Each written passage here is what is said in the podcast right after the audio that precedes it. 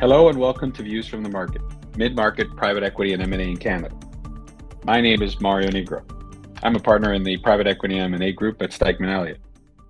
For today's podcast, I'd like to welcome our special guests, Cameron Roblin and Philip DeRoche. Cameron and Philip are both the principals of Stratus Growth Partners, but they also are executives for GLP Canada. Cameron's the president of GLP Canada, and Philip is the CEO of GLP Canada. Cameron, Philip, thank you for joining us. It's great to have you here. Thanks, Mario. Great to be here. Absolutely. Excited to be here, Mario. Cameron, Philip, we always start by talking a little bit about our guests' history, their past, and uh, I mean, obviously you have a super interesting history, both in uh, how you created, started Stratus Growth, and you coming together to create Stratus, but then also how you found and purchased GLP Canada. So maybe we'll start with just a little bit about yourselves and how you came to form Stratus Growth. Absolutely. I'll, I'll kick us off there. And so for me, I started my career in international trade.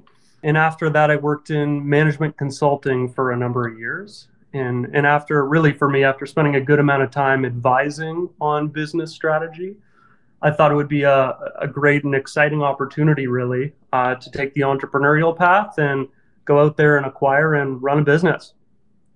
Yeah, and, and basically how it came all together, Cameron and I have known each other for probably close to eight years now. Uh, met during the MBA program and always had a bit of a I don't know distant chat around at some point collaborating together and and looking to acquire a company, knowing that there's just a big opportunity of succession in general um, with businesses in Canada. So we kept in touch, kept an eye on it together, and in 2021 we decided to fully launch and go for it. So that's that's kind of how it started uh, in general for us. Well, Cameron Philip, I know you created Stratus Growth obviously for the goal of buying a company. And you know what's interesting about your story is you know you had a dual strategy for your search for buying a company. You um, obviously talked to sell side advisors, but you also you know really invested in proprietary searching. And what's interesting about how you ended up purchasing GLP is just the story behind the success of your proprietary searching. And maybe you could tell us a little bit about it, about how you came to find GLP Canada and you know the process behind getting that relationship with the owners and getting that deal signed up and getting that deal done. Absolutely. And and so both Phil and I were were fully dedicated to searching. So we had really the luxury where we could tackle a few different pillars of our search. So as you mentioned, we looked at sell side advisors from one angle. So we we went out to bankers and brokers and had a whole bunch of conversations to just see what businesses were already out there and already on the market for sale.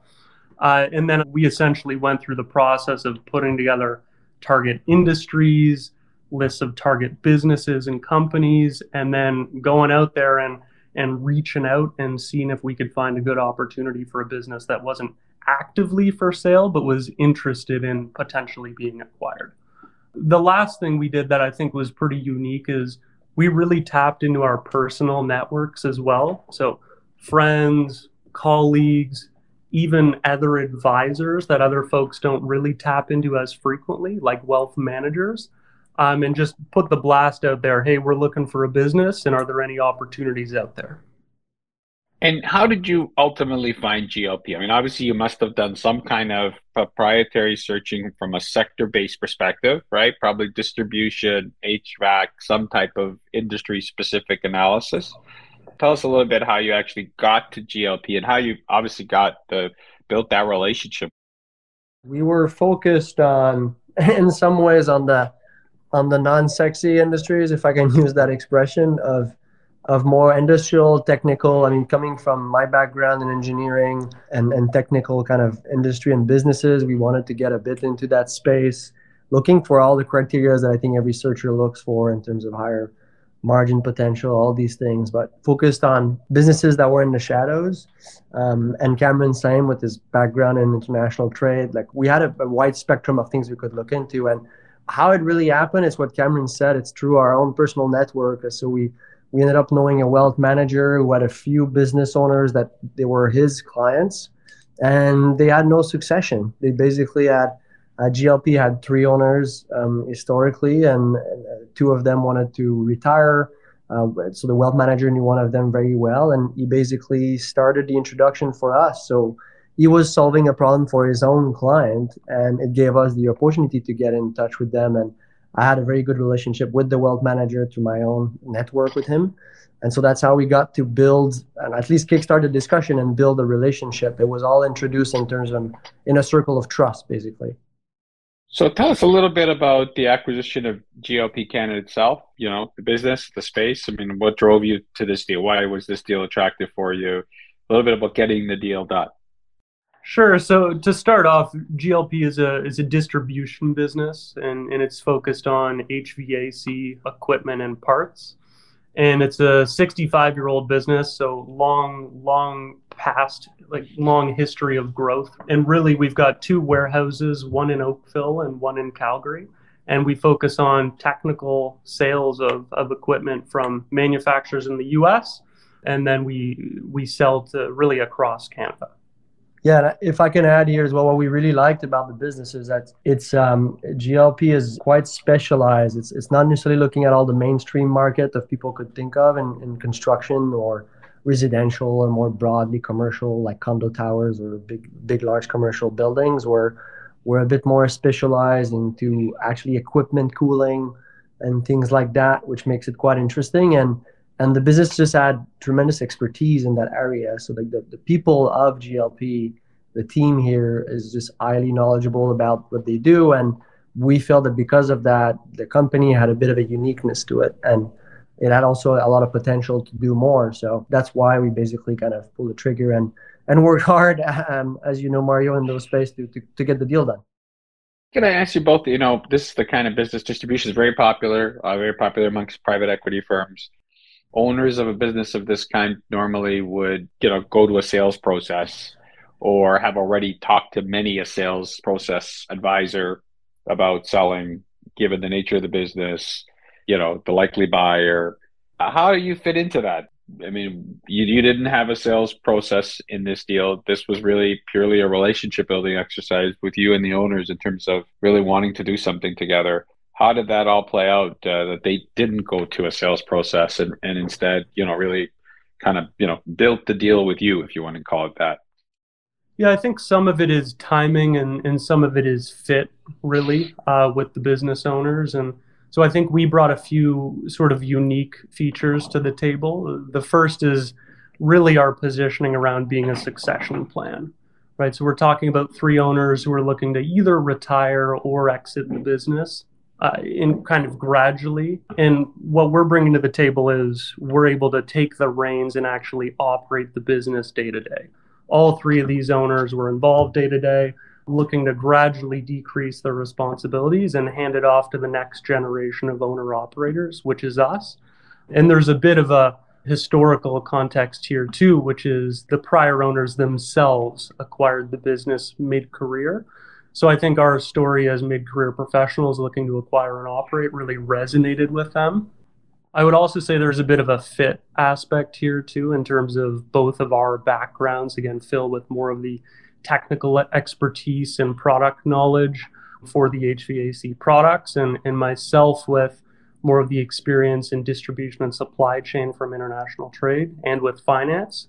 And so they were really looking for a fit where the incoming successors or acquirers could replace all three of them with with two folks and i think we had a good fit there.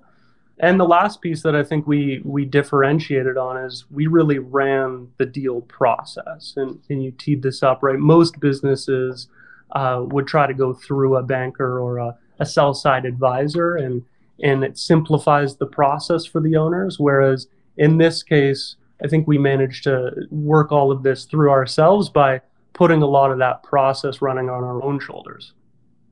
You raised capital for this deal. You were able to get this deal closed. And obviously, you're now working with the principals in their transition plan. They're still supporting you as you both kind of run this business as kind of, you know, co owners with your investors.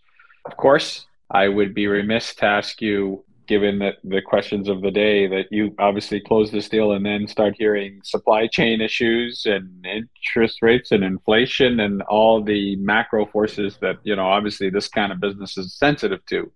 So I wanted to get your perspective, you know, given the nature of the business, the distribution, and you know the product mixes that you have, how you are managing some of those supply chain, you know, inflationary issues, and of course you're in a business where you have multiple customers. How you deal with the fact of having to pass on some of those costs and deal with product shortages and all. When we started, I mean, I think the good thing is when we actually acquired this was had already been happening for a bit. So it was not like we got fully surprised by it. We were expecting some of these things to hit us and some were already ongoing. So from a from an industry perspective, I think a lot of our customers, a lot of our suppliers, people were getting more familiar with the challenges. They were at least expecting things. The surprises factor were not there as much. So it, it made it a bit easier for us to at least learn it and navigate it with the previous owners. And I think the, the previous owners really helped us keep those relationships strong and, and working with everyone to make that smooth. But I think as a company, it's all about balance. And I think that also the success of GLP is trying to go the extra mile in finding solutions, not only for our customers, but also with our suppliers. So we've been just doubling down on on partnering with our suppliers on supply chain. When we know there's delays, we try to see if there's with them anything we can help with. For example, when our supplier were getting shortages of a certain component, we try to source that component in Canada for them. So we it just actually going to those unprecedented challenges a bit as an industry. I think it also made the relationship and our role even more valuable for them in some way. So that's how we've been navigating it right now, to be honest, I think it's stable. Uh, we don't see sign of either going the wrong way or improving drastically quickly. We're trying to absorb part of the prices increases when we can. Sometimes we don't really have a choice to, to pass them, and I think our industry understand that as well. But ultimately, I think we're all a bit in a stable environment. Um, I've not seen any big sign of change yet. We hope it's going to get better, and I think there's sign of it that in the medium term it's going to get better. But for now it's still just um, there's still some challenge in the supply chain in general. There's still backlog. I mean, Cameron Philip, I, um, you know, I know that you obviously, you know, you're on the front lines of CEOs trying to manage the everyday, but you're also thinking about the future and the opportunities and obviously the challenges you're managing. But from an opportunity perspective, you know, when you look at this kind of business from a Canadian perspective, what does the future hold for this business for you if you were to kind of say where you'd like it to go you know, we always talk about the challenges. It's nice to talk a little bit about the exciting part, about the opportunities.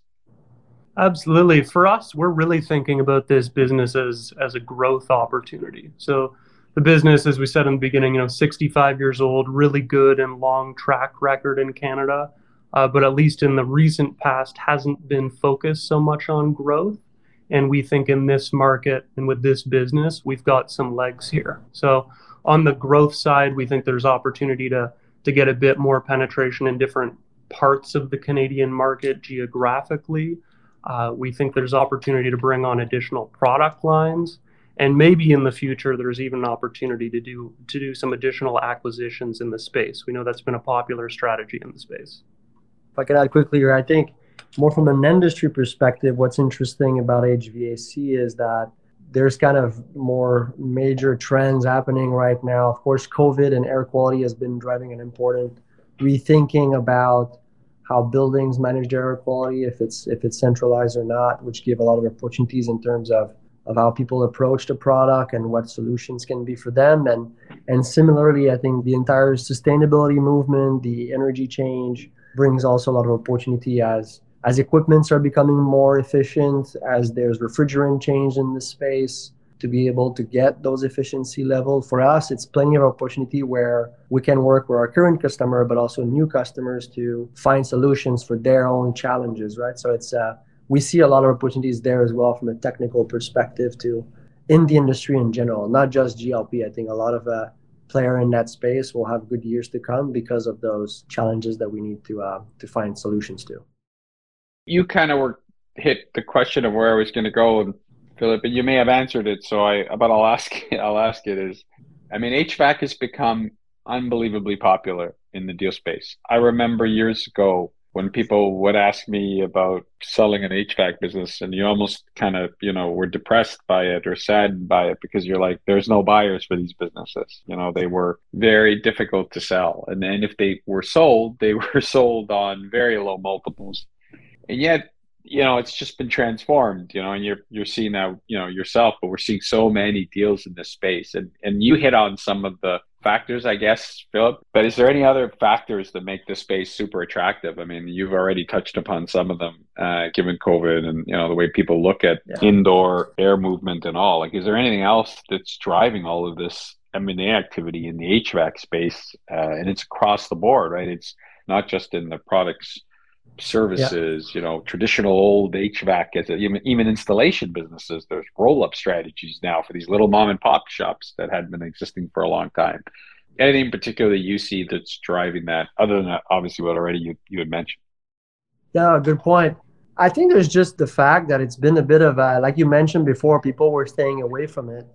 It was just a bit of a sleepy, I'm not sure sleepy is the right word, but a bit of a sleepy or under the radar industry and it's quite it was still and still today it's quite fragmented. So there's a lot of opportunities that businesses that are good well established in their own local market that like the owners have been bringing up either were the founder or the second generation owner and and there's room to kind of accelerate their operations bring bring technology in the in the service like industry for example to make the operations more effective and better and faster. That that's why we see also startups like uh, I think ServiceTitans and things like that that target those professional services to improve the industry. So I think it's an industry where if I, I put the private equity perspective on it, a lot of the funds or the, the private equity buyers are looking at it as there's a lot of operational improvement, probably low hanging fruit you can get after. There's it's fragmented. You can probably find a lot of good businesses that are just not really sought after too, or there's still room to find that there's a bit of that. It's for sure over the last, I think, two, three years, maybe even four years, been accelerating quite a bit. So it's getting more competitive. But I just feel there's there's still a lot of good things that can happen in the industry um, and bring uh, new capabilities and make the companies more performing in general. I always ask our guests the what I call the crystal ball question. And I want to ask you the question about where you do see some of this market going, and and obviously from where you sit, you know, given what we what we're going through right now, and you know the opportunities and the challenges ahead. So I wanted to get your thoughts on how you're looking at you know 2023 yeah. with you know this whole interest rate discussion and people concerned about the economy slowing down. I'm just curious if you're taking any strategies or seeing any changes in in the market from your business, and then also where you think it's going based on what you see on the ground. Yeah, it's funny because like we read news articles every day that says that we're probably doomed and we're going into the worst recession ever. In our space, we have not seen the slowdown just yet. I think we're again we're in specific niches, so I cannot speak for the entire industry here, but we do see still strong demand, a lot of infrastructure projects, technical projects going on. I think just based from experience, there's for sure when interest rates go up like this, markets like residential construction and things like that end up slowing down ultimately. We are not extremely active ourselves in the residential space, so we're we're a bit different. I would not be surprised to see a slowdown. I think the big question is really how bad it will be. Um, I don't have the answer. Maybe some people closer to it have the answer for that. Uh, so for us, what we do is we navigate it carefully. I think we we keep very close to our customer, ask them questions, uh, try to understand how their business is doing, and and we plan our entire flow of goods and projects accordingly, as, so we can be a bit ahead of the game or ahead of the curve if we can. But so far, I think over the last few months, for us, we've not seen massive change of uh, of trend yet. Cameron and Philip, I want to thank you for joining us. It's been super interesting to hear your story and how you found this great business and you've you know really been able to uh, raise the capital get the deal done and now obviously you know run this business and focus on the future. So thank you for sharing your story with us. It's been uh, super interesting and really appreciate it. Thank you mario. Our pleasure. Absolutely. It was great mario. Thanks again for inviting us to your podcast